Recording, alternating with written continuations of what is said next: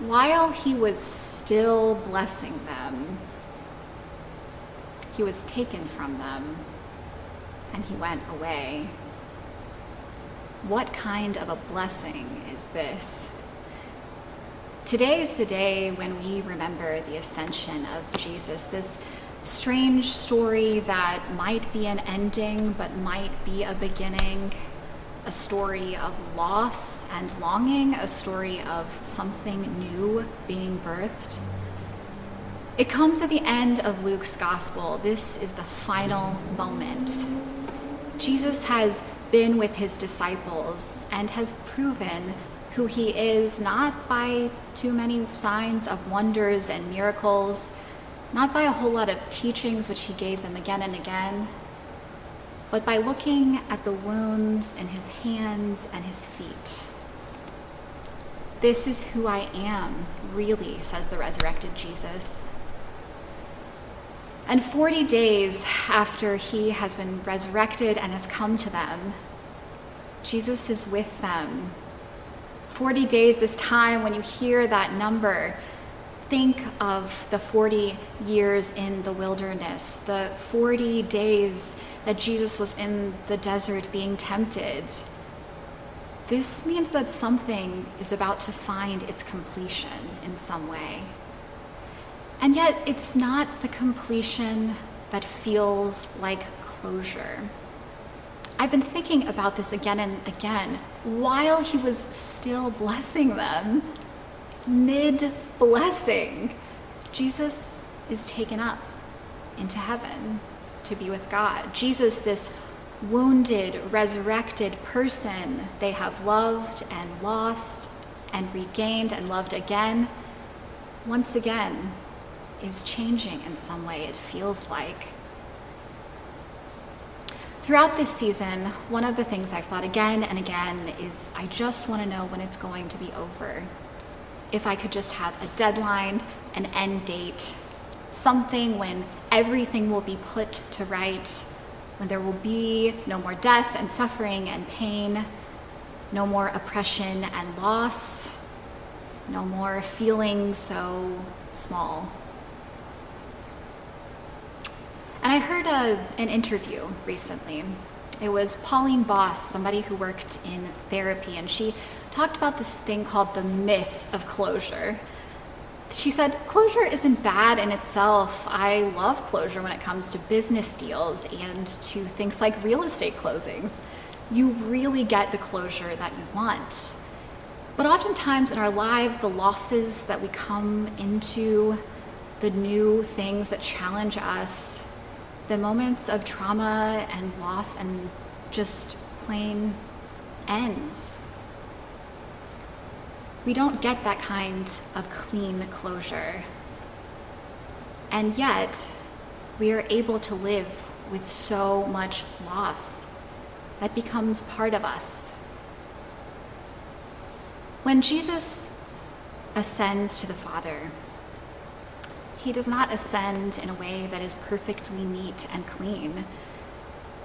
The story has not ended. Jesus goes to the Father and he still has the wounds in his hands. He still carries all of this woundedness. But why would he still carry that? That wound? Why do we still carry wounds? When it would be so much better to just get an escape, an end date, a moment of crisp, clean closure. Jesus enters into this awkward place for us. I had a friend recently who said, you know, priesthood, the best thing that you can know about that is being comfortable with being pretty awkward. Standing in a gap, needing to be a bridge.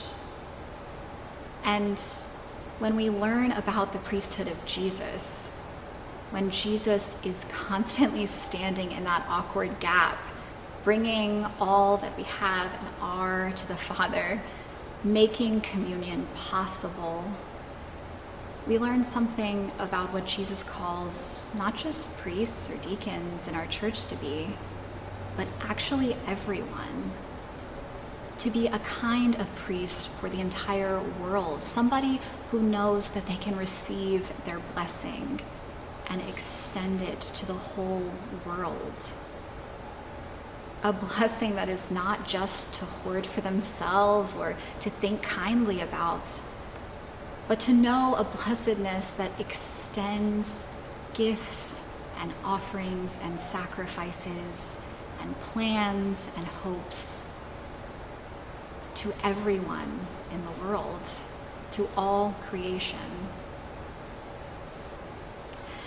At the end of the Acts reading of this story, there are two people who show up, and the disciples are all looking up to heaven thinking, what has just happened here?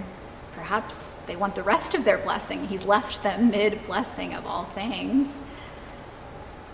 And this is all they say What are you looking up for? These two people, they know that the disciples have work to do, that this blessing needs to keep going, keep growing, that they have something to give, to offer, if they'll receive it and go, go and be commissioned into the world. When we recite the creed, there's that one line, that one line that people have loved and fought over and debated for thousands of years and he ascended. That one little line holds within it everything, everything that we need to know that our wounded healer, the one who we bring all of our wounds to, all of our sufferings to, all of our fear and loss, and all of our love and joy we offer this to God, and God blesses it and transforms it and can give us back something new. And in the fullness of time, we'll make all things right and we'll put all things to be made new. The ascension is the end story in Luke's gospel. Luke wants to tie it up like this nicely. And yet, there is so much more to come. It's an ending and a beginning. It is this new way that we keep growing into God's life. And here we are today, at the end of this Easter season, just a few more days to go, days of bearing hope hope deep within our soul. What we learn in the ascension is that we don't have to bear the hope alone. We are given a blessing, a deep hope, knowing and trusting that even in great darkness and even in our highest joys, God will be there no matter what. Amen.